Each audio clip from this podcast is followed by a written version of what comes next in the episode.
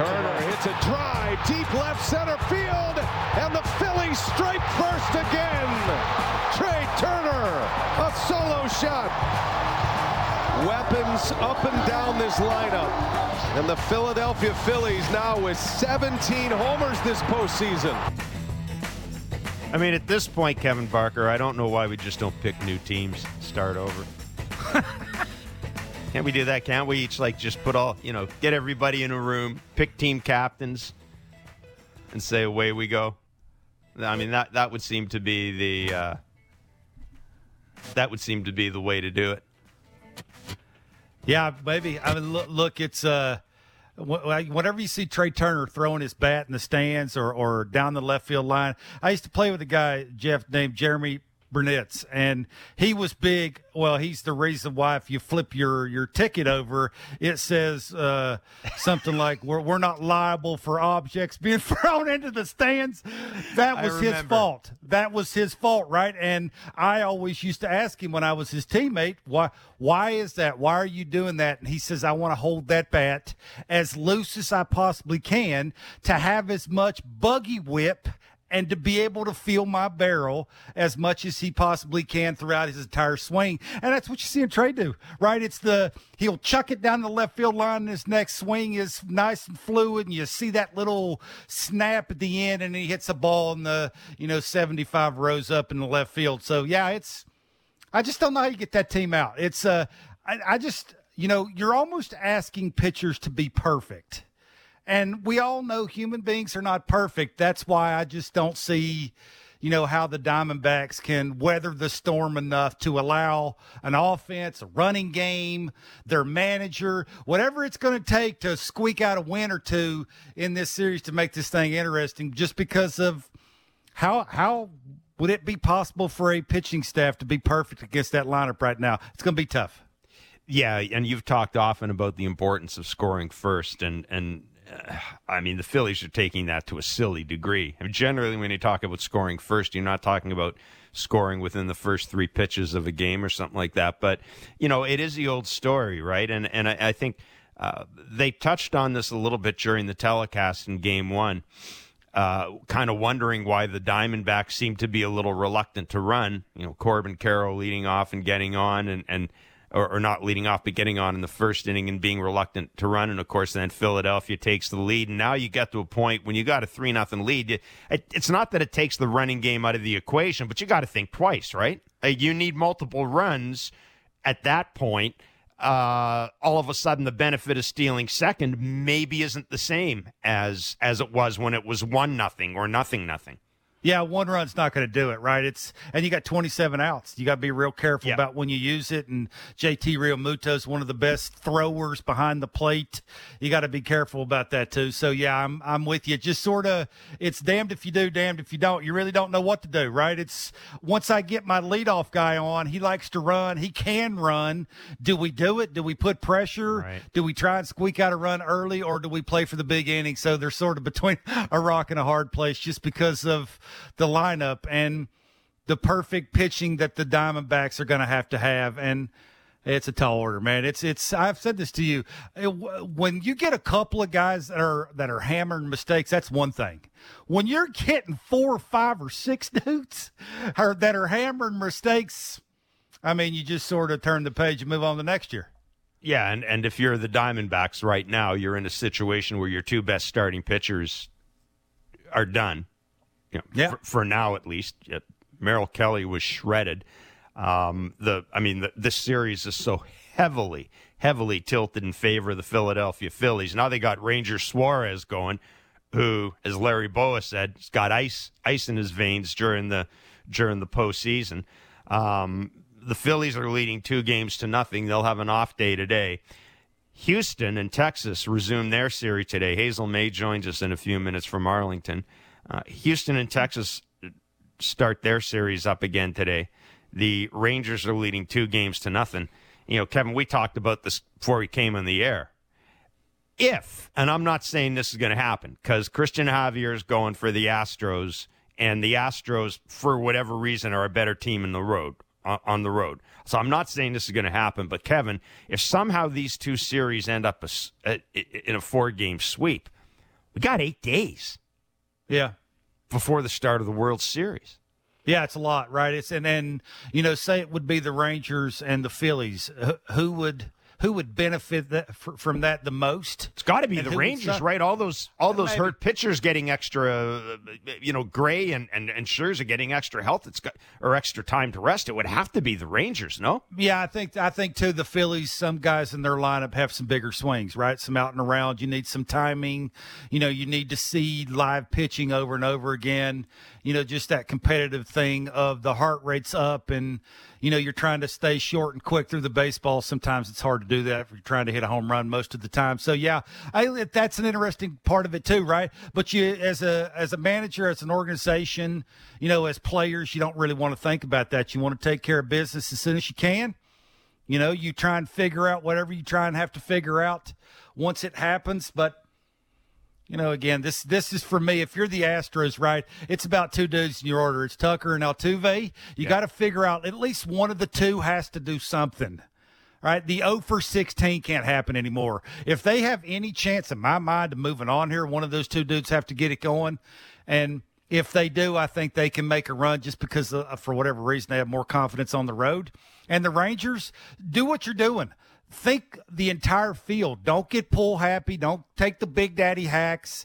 Don't go outside the box. Just continue to do what you're doing. And, you know, it'll be interesting too to see what Max Scherzer's got in the tank. That's a that's another one too. And will Boch have a quick hook? Is it if he sees him in the second inning, you know, and he got 22 pitches in the second inning, and got it out, he taking him out. That an interesting thing too. So there's some storylines here this is interesting, right? You got some veteran teams, you got some teams that are young who are supposed to be getting beat that are getting beat. So, be interesting to see what the next couple of days holds.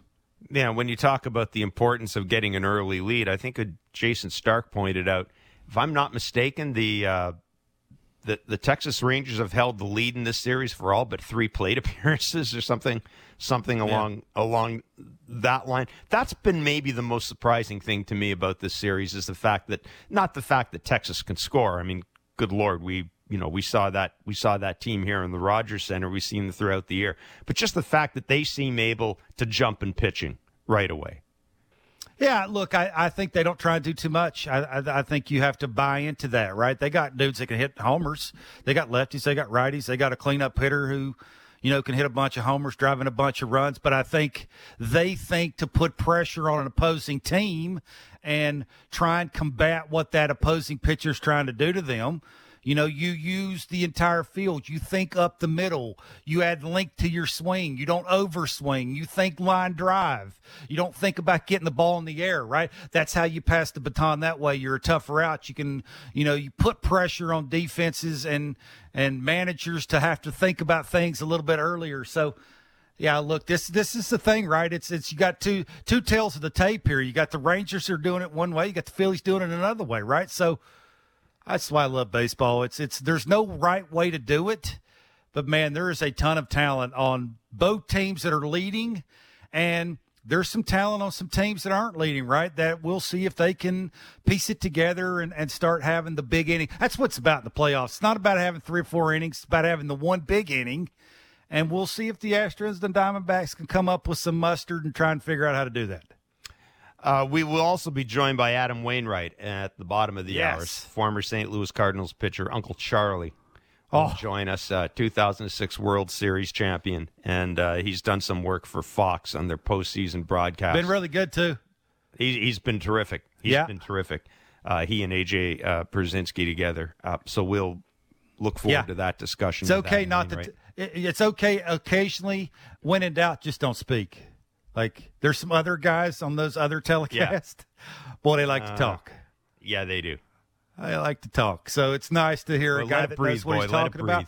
Yeah, yeah. Well, occasionally it's it's you know it's more impact if you just say a, a, a, couple of things instead of always speaking and breaking down a breaking ball that he's thrown 314 times already. So the Phillies beat the Diamondbacks 10 nothing. Uh, last night in Philadelphia. Uh, again, the series shifts to Chase Field in Arizona tomorrow. There will be two games tomorrow. Uh, today, the only game 807 first pitch on Sportsnet will be the Houston Astros and the Texas Rangers. Christian Javier on the mound for the Astros and uh, Max Scherzer for the Rangers. Um, Kevin, do you have any idea why a team like Houston would be so good on the road and and and, and below 500 at home? I mean, I thought that ballpark was kind of tailor made for them. Is it not?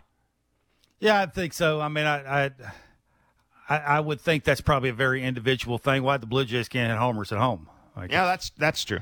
Like it's a very individual thing, right? You, it's, it's a lot of the times I think that's bad luck.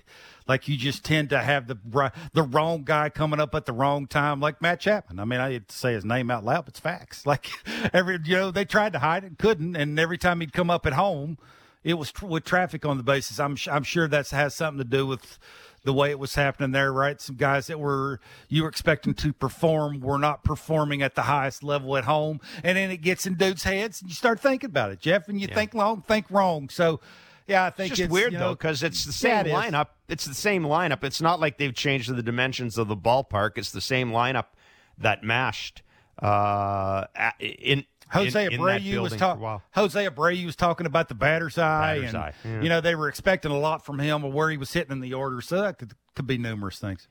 Well, let's join friend of the show Hazel Mae, shall we? She is Sportsnet's MLB reporter. She is in Arlington, where the Houston Astros and the Texas Rangers are getting ready to uh, continue the ALCS. Hazel, thanks so much for joining us today. We trust that the travels have been good and you're enjoying Texas. Um, what's the mood like around the Texas Rangers and in Arlington in general right now? I know Arlington is in a, it's kind of a city between two cities, but yeah. what's the mood? What's the mood there right now going into this series with the two nothing lead and you know knowing that Houston is successful on the road? Yeah. Um, thanks for having me, guys. Uh, it's great to be with you. I it was interesting when uh, we first found out that this was going to be a Lone Star series, I, I talked to an Astros official, and I mentioned this on the pregame show a few days ago. And I asked this official, you know, how big is this rivalry? Like, is this a thing? And all Jeff and Kevin, you know, all I'm thinking about is remember the Pearson Cup back between the Expos and the Blue Jays.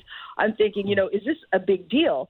And this Astros official said, you know, this is our seventh straight ALCS, but we want to win this really badly. Like it is, it is a thing. And when I said, what, you know, what is the crowd going to be like at Minute Maid Park? The official told me we're expecting it to be about 70 30. So 70% Astros, 30% Rangers. But when we go to Arlington, we fully expect it to be 50 50. And I thought, hmm. well, that was an interesting um, comment. I said, why? And the official told me that, you know, our fans love to go to Globe Life Field. And, you know, they know that their team, the Astros, play well there. They played well in that building. I mean, Martin Maldonado said yesterday they're very comfortable in that building. He said they see the ball well there. They've got fans there behind them. But um, the Rangers now, I spoke with GM Chris Young yesterday. They expect their fans to be um, just as loud, if not louder, um, tonight in their just their second uh, playoff game. Um, so the atmosphere, um, as Chris Young told me, they expect it to be electric. Um, I'm really curious to see if the Astros official was right, whether it will be a 50 50 split at Globe Life, but uh, we are expecting a big night uh, for more reasons than just uh, game three, and you know why. Yeah, Hazel, is anybody around Max Scherzer, anybody in his camp that's around him every single day, surprised that he's back this early? Um, I don't know if anybody. Well, you know what? I'm, I'm going to take that back. He has thrown a couple of sim games since he got hurt back at Rogers Center against the Jays um, back in September. I think it was September 12th. Um, I remember being at at Globe Life Field in his very first sim game, and the amount of local TV cameras and local media on top of the postseason media covering, you know, MLB during this time. Uh, there was a ton of people there, and no one knew why there was um, live BP going on because it wasn't announced to the media that Max was going to be on the mound uh, throwing uh, to live batters. And so we kind of hung around um, until you know he came up on the mound, and we were like, "Whoa!" Like we didn't, we weren't expecting to him uh, to be on the mound uh, so soon, throwing to live batters. Um, he's thrown a couple of sim games. His most recent sim game, he threw 69 pitches, um, but I think everyone was surprised that he's back, except for Max.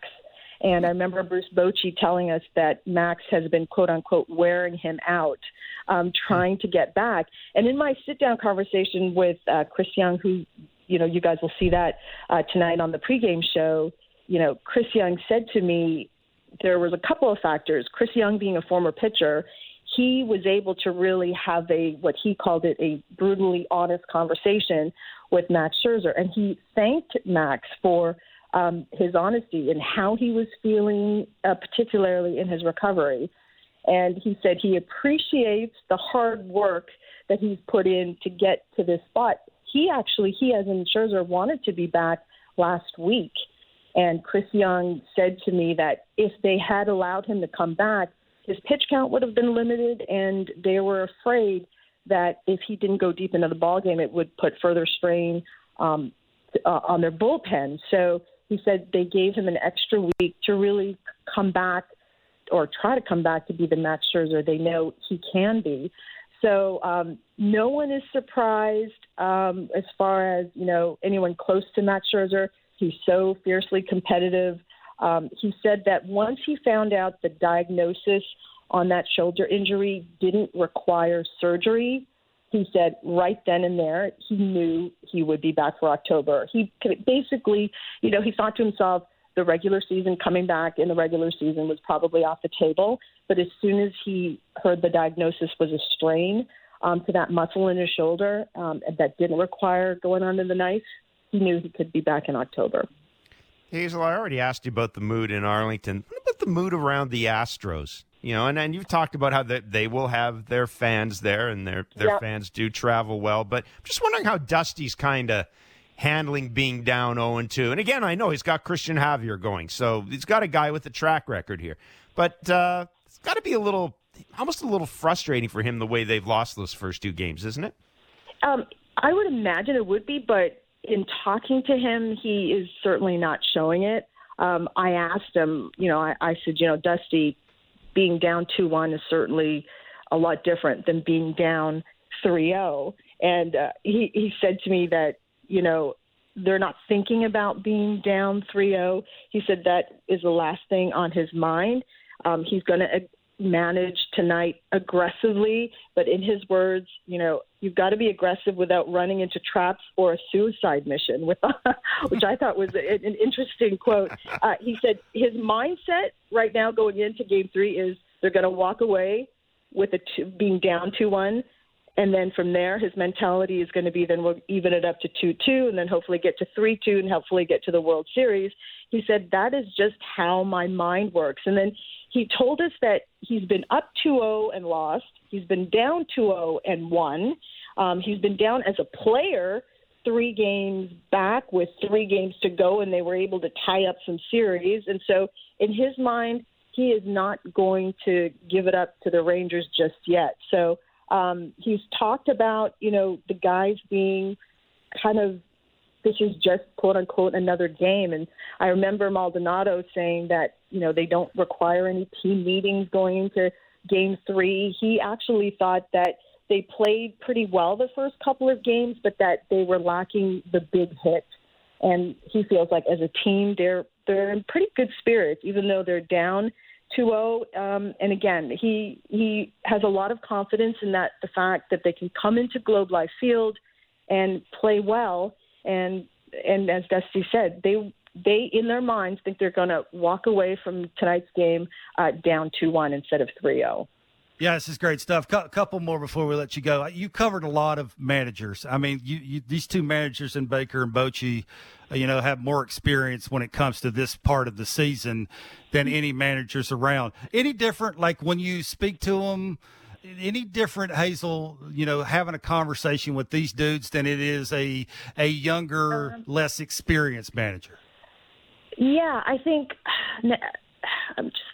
I think when I I speak to both uh, Bruce Bochy and Dusty Baker, there's a calmness and maybe um, there's a better, you know, for lack of a better term, like a chill factor between these yeah. two guys.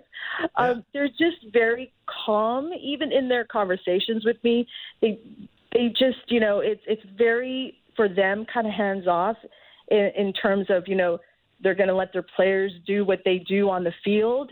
Um, if they want to chime in every now and then, they feel like they can.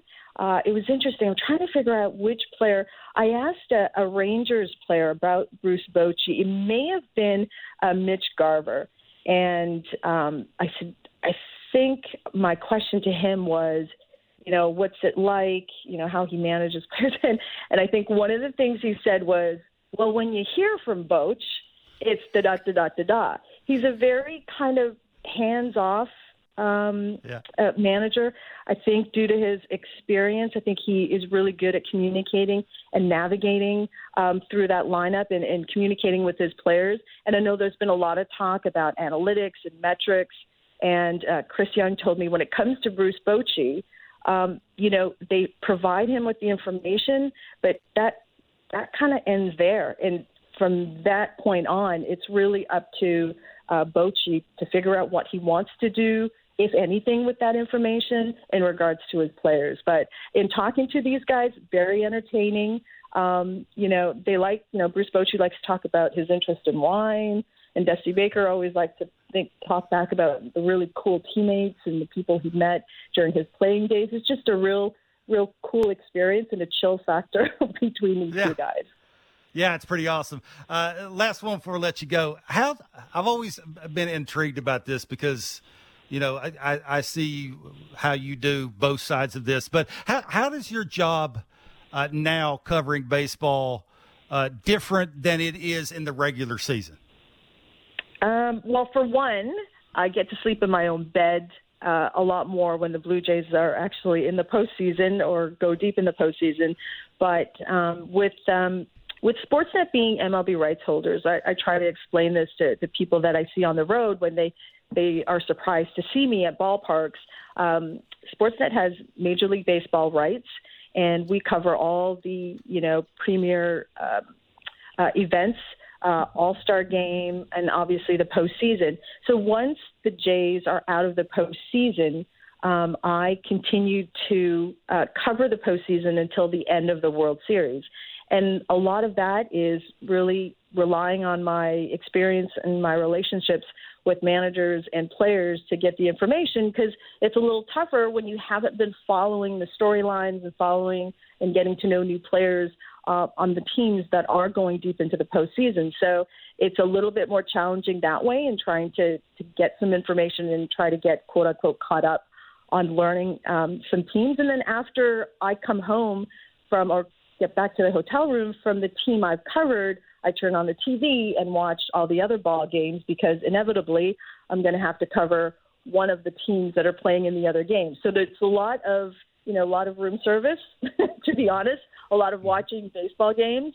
And um, if you don't like this game, I mean, Jeff, you can attest to this. You really need to love this game, love baseball to cover it in the postseason because it's just constant baseball, baseball, baseball and there's just a lot of things to catch up on and a lot of um, um, interviews, a lot of media availabilities, a lot of workouts. So um, the work does not stop. While Buck is out there fishing and Dan is talking about hoops, I am still on the diamond on the field. I'm still covering baseball. Whether you like it or not, I'm still uh, here. Uh, awesome. I'll tell you what, having done a fair number of postseason saves, yes.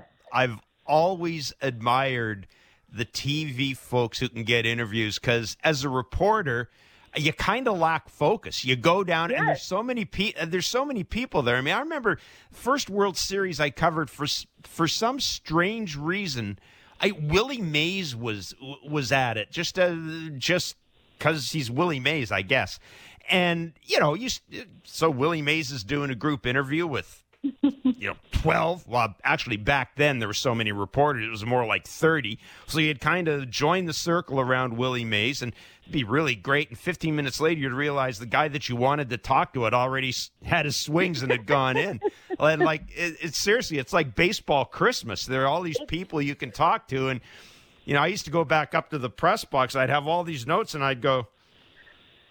Yeah, but none of this really has anything to do with today's game. you know, I've got Willie Mays talking about the catch, and yeah, yeah. It, it is it is something the, else, man. It's an the, experience. Yeah the people you see at these, I mean, last year's World Series, Miles Teller, the actor who's a huge Philadelphia Phillies fan, right. was like on the field, and I did a double take because I just watched, you know, Top Gun Maverick. Um, and then I think it was, yeah, the very first playoff game here at Globe Life Field. Um, President George W. was in a suite just off the Rangers um, um, dugout and you know you see the ser- Secret Service. It's just like Reggie Jackson was behind um, the cage yesterday talking. I, I mean, it's it's a plethora of you know celebrities and former you know all stars and Hall of Famers. So it is really interesting. It's a lot of work, as you well know, Jeff. But you do, you know, find it a real cool kind of experience um, in baseball life, I guess. Hazel, thanks so much for doing this, man. Really yeah. appreciated it. Listen, travel safely and uh, enjoy the baseball. Thanks. I will. Uh, two two quick things. Um, the, my sit down with uh, Rangers GM Chris Young, plug plug, is on MLB Central, the pregame show tonight. And if you guys don't remember, Chris Young pitched in that 2015 ALCS against the Blue Jays. He's going to tell us what he remembers about that. That's right. And B, quickly, uh, Kevin, it's Wednesday. Don't forget to take out the garbage, okay? There you go. yeah. Sir, yes, okay. sir. Thanks. Thanks, Hazel. Thanks, Be well. I'll make sure that he does it. I was going to make a joke about garbage and working with me, but uh, yeah. quick story before we break. Individual World Series highlight, not related to, to a baseball player, standing in the urinal at Tiger, the new t- at Comerica Park next to John Cougar Mellencamp just oh. before he went out to sing the national anthem. Yeah, God's did honest. You, did you say something to him? I, come on, who talks? No, of course not. It well, it's like you know we're both busy. I'm not. I'm not gonna. I'm not gonna. No, I'm Man, I would have. I would have said something. He's short. How, how you doing? How's it going? well, I know how nervous? it's going. I mean, you nervous? We're both, we're, anyhow. That's about it. Let's get uh, Adam Wainwright's going to join us next. It's Blair and Barker on Sportsnet 590, The Fan. Fresh views on everything in the National Football League. It's the Fan Checkdown with Matt Marchese and Donovan Bennett. Subscribe and download the show on Apple, Spotify, or wherever you get your podcasts.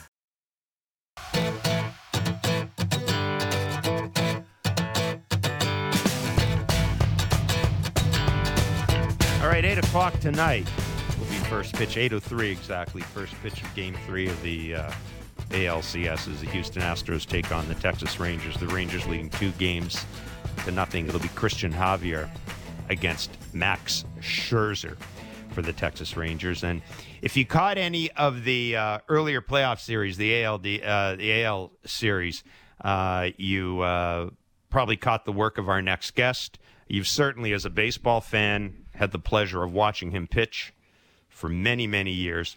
Uh, from 2005 to this season, 2006 World Series champion Adam Wainwright joins us on Blair and Barker. Adam, thanks so much for joining us today. Uh, we trust you're doing well. First of all, before we get to our questions, uh, you brought, as a baseball fan, I got to say, you brought us a lot of joy uh, over the years.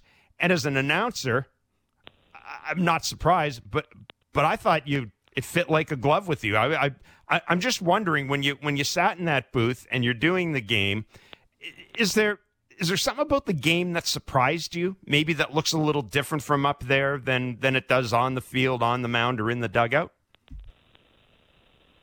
Um, good question. Well, thanks for having me on, guys. Um, it's a different view for sure. Like I, you know, when I'm sitting in the dugout, I can, and my wife's told me this for years, but when I'm sitting in the dugout, I can tell you as soon as the ball is hit, if it's going to be caught one inch in front of the fence or over the fence. I can tell you that, right? It's just seeing it. That's my view. When I'm up there, you know, I see it hit on TV, and then I look out and I'm like, I don't know, I don't know, and then it's like 20, 20 rows over the fence or, you know, 20 feet short. And, and my wife's got the the view from the fans side of it a lot, and she she knows right away watching it on TV or watching it in person. And she's like, ah, yeah, that's you know whatever. But that view is different Um, but it's certainly a good view, and I like looking down the field like that. And you know, you you still have the monitors to watch in front of you, but um, so you can see the pitch good. But uh, it, it's good to be up. I like being up there in the crowd and feeling the crowd, you know, from a different point of view. It's pretty neat up there. How much of a different beast is it pitching in the postseason compared to the regular season? Um, well, I mean, at the end of the day, it's still just about executing pitches for pitchers, right? You can't. There's nothing more to it. The other team's going to be a little bit more prepared. They're going to have a better plan. They're going to, you know, they're going to be. Coaches are going to really pour into those hitters that week, preparing for each and every starter and and reliever, and and they're going to know exactly what you're going to do. But you know, that's the thing about scouting, and I mean, pretty much everyone knows all the things now anyways. The information's out there. The pitcher knows what the hitter's trying to do. The hitter knows what the pitcher's trying to do. And it's just about execution. So it's about the the main thing um if you can if you can keep it that simple is just keeping your your focus you know and and and not putting too much stress on yourself emotionally because uh, at the end of the day, it's still just about executing pitches, and and same thing for hitters. But I think some some people have a hard time um, when you get all the lights on and, and the bigger pressure moments, some people just don't execute the same. Okay, Max Scherzer is pitching tonight, as you well know, and he, when he's standing in the, the bullpen because he hasn't you know, thrown a competitive game in quite some time, and you know, he's got five different pitches. You, you got to help me take take me through a little bit of this. Is it one of those things when you're a veteran guy that you know? I, I think he's one of those guys that pitches to his strength most of the time and not trying to attack a hitter's weakness. He's got five pitches. It, when he's in the bullpen before the game, is it when say one of the heaters ain't working? Is he chucking that thing out the window? Because right, you know, he doesn't want to go two and a third, right? He's Max Scherzer. He wants to be competitive and you know be efficient and throw strike one and all those kind of things. Is it is that how he's going to have to try and attack this? Is if he just doesn't have feel for it, you just throw it away and you use the ones that you do have good feel for. Well, two comments. One, I know you're not from Canada. I love that that, that southern accent you got going there. Absolutely, um, Virginia. Okay, I like it. Uh, two, yeah. Um, I think I think as as a starting pitcher, a veteran starting pitcher like Max, especially, what you do is you realize early on what's working and what's not working, maybe, or what could be sharper, and you don't bag it completely. But sometimes your other pitches will get that pitch locked in. I mean, the same way you're watching a pitcher throw. You know, he throws six straight balls with a fastball. He he needs to throw a breaking ball the next pitch to get him synced back up. You know, that's just a trick of the trade. Same thing happens. You know, Justin Verlander is a prime example of this his first start against Minnesota, his first two innings, his really first three innings, his curveball was not there. It was he was hanging it. His slider was really not there either. He was locating his fastball. Luckily, and he's got enough hop to kind of get around it. He was throwing some good changeups. But as the game wore on, most of the time a veteran pitcher is going to figure out what's wrong and make that adjustment. So you there's there are times where you bag it and you go, you know, maybe curveball's not working, you go to slider, or slider's not working, you go to curveball or whatever. But most of the time, a veteran pitcher is going to figure it out. And if you let that, that pitcher sneak through the first few innings while he's trying to find his stuff, then you're in big trouble because eventually those big those starting pitchers, especially the veterans, will find out, and then you'll be in trouble. Uh, you know, scoreboard's never been bigger. They they tell you a lot of stuff, right? It tells you when to base run. It tells you, you know, what you're trying to do offensively. Pitching's no different. Now you can turn around as a pitcher and it's right in front of you how hard you're throwing, how much your off speed stuff's breaking, right? The movement on that th- thing, you can actually see that in in live action. is there when Max is going through this thing? Take me through a fan. If I'm watching Max tonight, and should I be looking for velocity? Should I be looking for break? Uh, should I be looking for location? All those things obviously are very, very important. But this dude ain't pitching forever. Like, you know, and especially when the heart rate goes up and he's max, right? Two different eye colors. And like, there's going to be some things coming out the years. He's up to nothing. As a fan, should I be looking for one of those things that will tell us one way or the other that he's going to be pretty good or he's going to have some issues? Well, it's like you mentioned, he hasn't pitched in a while in a competitive game. Now he's thrown live live BPs, and that's just not the same. Um, he's going to be probably on a on a pitch count, uh, if I had to guess. That's not a full pitch count. but you'll be able to tell because Max is Max is the reason he's great. It's not just because he has great stuff, but Max is very prepared. He knows the hitter's weaknesses. He does exploit their weaknesses if it matches up with his strengths. Uh, but he, you know what Max is great at? Hmm. Max is one of the best pitchers of all time at getting strike one, and he's a, he's one of the best pitchers of all time at getting 0-2 counts on people. And when Max is working ahead, he is unbelievably hard to hit. It's the games that Max gets into trouble is when he's not getting strike one good like he normally does. And sometimes when you're when you haven't pitched in a while, that is what shows up. You're a little rusty around the edges. But look, this guy is such a competitor that I got my I mean, I would never bet against him. I've I've pitched against him twice in the postseason. Uh and I think I gave up one run and uh one run and I'm 0 and 1 with a, you know, one something ERA against them, and I still, you know, haven't got my first playout. He he comes to play in the big moments, and he'll be ready. He knows he knows he's ready, um, or he wouldn't be trying to fight his way into this situation. He's a competitor, and first of all, who in the world else would you want out there? But watch yeah. how he gets ahead in the count. Uh, if he's working ahead in the count, don't worry about any of that other stuff, the the vertical break and all that stuff. That's for the pitcher only, really, and for the hitter to understand. But just if I'm watching pitching and I want to understand the nuance of what Max is trying to do, he's going to get ahead in the count with. He's really going to get ahead with his fastball, his slider, and his changeup. Those are the ones he's going to get ahead of. Every now and then he'll mix in that little cutter. Every now and then he'll mix up that curveball in there. But most of the time he's going to get ahead with those three different pitches. But he's going to challenge from the first pitch of the at bat. He comes right at you. He's in the middle of the plate a lot on the first pitch, but it's good enough stuff where he gets away with it uh, and then you know after if you look at if you look at hitter, this is a very long answer, but it's just it's the it's, it's the right answer. answer. I think. If if you look at hitters batting averages and on base percentage and slug, if they go through 0-1 counts, the slug is like two or three hundred points lower minimum than if they go through a 1-0 count. So Max knows that, and his one of his big mantras is strike one is a choice. So if I'm watching a guy and I want to understand how Max is going to be effective. I'm watching for strike one. Awesome. Kevin mentioned this, and you, and and you touched on it as well. But the fact that Nathan Eovaldi and now tonight Max are going to be pitching in the postseason after late season injuries, you know, without the benefit of being able to, well, I could take my time, maybe go down, throw a couple innings, triple A, get ready and all. To me, this is one of the kind of the more intriguing stories of this postseason. If Texas keeps up this run, Adam, that these dudes rehabbed in the majors basically, and in the case of Max, rehab during the playoffs. It's not something we often see.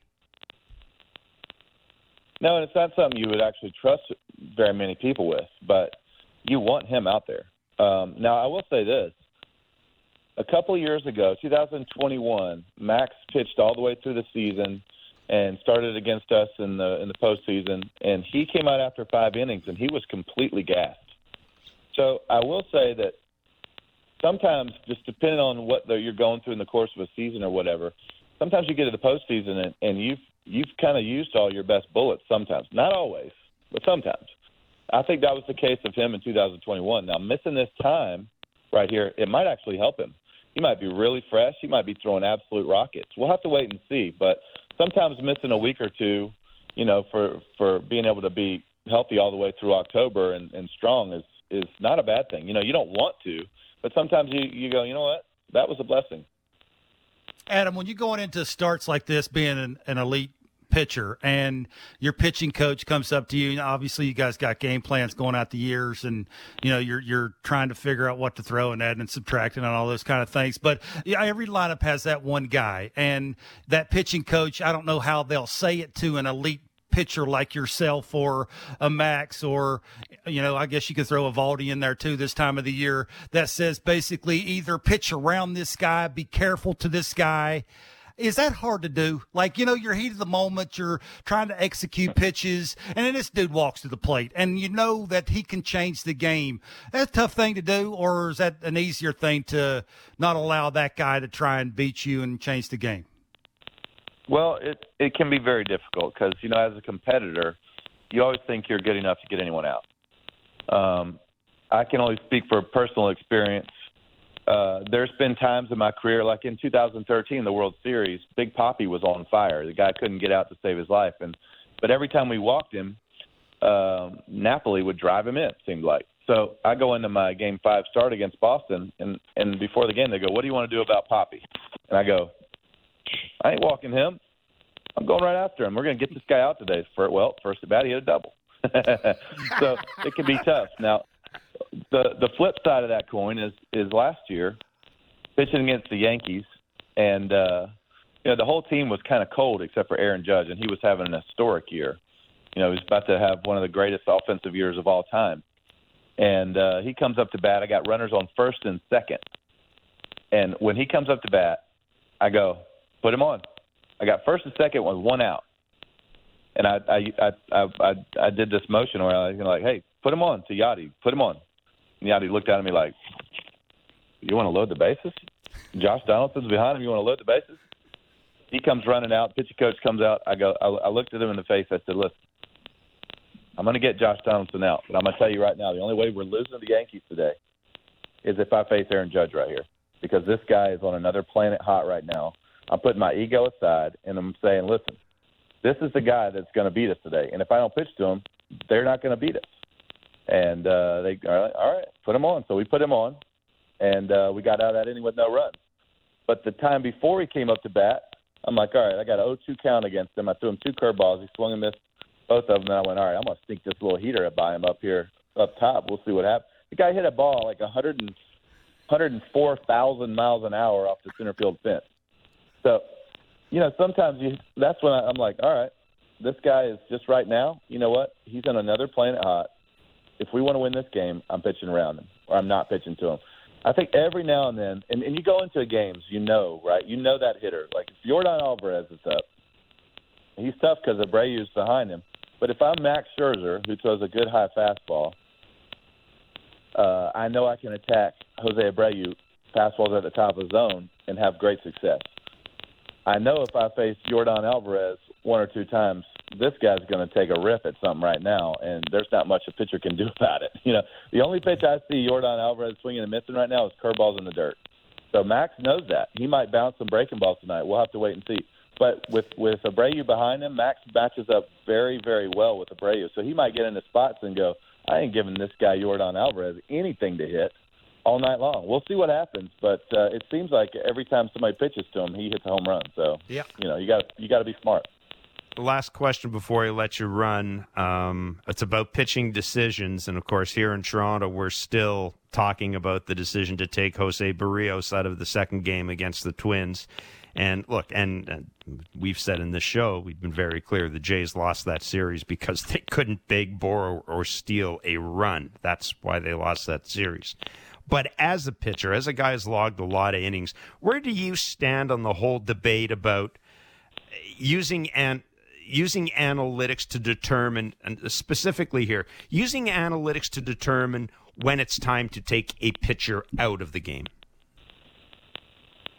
Well, there. All right. So every situation is different. Um, every situation is different, and, and and they have information on every pitcher, and they say, look, this guy when he goes third time through, this guy's blood goes up to twelve hundred. So we can't let him face the third time through. Well, I understand that, right? I understand not letting a facer, pitcher face, you know, right-handed pitcher face lefties, and slug goes up to 12, or when OPS goes up to 1200 with, you know, third time through. I get it, but at some at some point that, and, and if you probably look at that guy's numbers, he probably only had to got a chance to do it like once or twice, and then they went, nope, he can't do it, take him out. Sometimes it's not true. Sometimes it's that that's just who he is, and that's the that's the one you need to know about. But Dusty Baker said something the other day in, in pregame that I thought was so great because I met we met with Rocco, we met with Dusty, and those guys are two different mindsets going into a game, right? Rocco's very analytics driven. Rocco's you know going to let his pitcher face two times through, and almost doesn't matter unless it's Pablo Lopez. It almost doesn't matter who it is after that. They're not facing three times through, just because the numbers say that pitchers have a worse uh, OPS with third time through. Well, Dusty Baker said something that I thought was really brilliant. He said, I said, Dusty, what are you thinking today and this was with Urquidy. This isn't. It's not like it was Verlander. He said, "Well, I'm going to have. I'm going to just watch him. You know, if he's dealing, I'm going to let him pitch." And I said, "All right. So, w- what kind of pitch count's he on?" He goes, I, "I use a performance count, not a pitch count." I thought, oh, well, goodness gracious, isn't that just isn't that just a wonderful thing? And I just raised my hands up, and everybody started laughing. And I went, "This is what I've been waiting to hear for a couple of years now." Because baseball, you know, everything in life really, you, you try new things, and sometimes they work, and sometimes they don't. And I think analytics are a very good tool to use in supplement of the eye test, right? But every now and then, if your dog is having a day, you got to let him bark. You know what I mean? You you Yep. got to let him eat out there. And if if you if you if you spent money on Berrios, and he's I mean, look, this guy was one of the better pitchers on that team. He's got some of the best stuff in the league, honestly. He's going to throw that 94, 95 mile an hour fastball that moves a foot, that nasty slider breaking ball sweeper thing behind it. Good changeup. He's a great pitcher. Who else do you want in the game? Sometimes we rush we rush these guys in from the bullpen, and then we go, well, gosh, now what are we going to do in the sixth and seventh? You know, and those scripts are good, but sometimes a script just gets in the way of performance. You know, if a guy's dealing, let him pitch. Remember a couple years ago they took Snell out in the World Series Yeah. when uh, when the Rays were playing. Who were the Rays playing? The Dodgers. Think the Rays were playing the Dodgers, and Yeah. uh, they took Snell out with like 52 pitches through five. Well, that let me tell you what happens. They took Berrios out, took Snell out, you take these pitchers out, and then the other side goes, "All right, now we go." You know, it just gives them a little bit of mojo, gives them some momentum, and they the other side feels that they're like, "All right, we can get these next guys."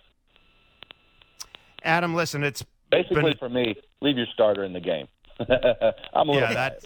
Leave Yeah. I, I, I think I think you you speak for about ninety five percent of Blue Jays fans right now as well. Adam, listen, we, we appreciate you doing this again. Really enjoyed your work on Fox. Hope to see you That's doing wonderful. it again. And uh, and man, congratulations on a great career. And uh, and and thanks so much for joining us today. We truly appreciate it. It's an honor, Adam. All right, Thank thanks, you. guys. Appreciate it. Yes, sir. Take care. That is Adam Wainwright. You can follow him on Twitter, Uncle Charlie fifty. Still one of my favorite That's Twitter great. handles among all MLB pitchers. I could have talked to Adam Wainwright for an hour. Oh, Could have talked to him for an hour. Adam Wainwright and Yadier Molina, man, t- together.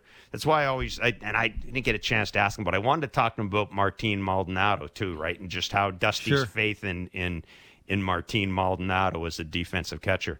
But uh, yeah, look, it, it's it's interesting. I'm not. We don't have time to get into the whole, an- and I really don't want to get into the whole analytics debate again. But I, I just the reason I asked him about Berrios is I'm watching these games, and I'm seeing it, and I, it's just if a guy is going like this is what a lot of these dudes have played their entire careers for.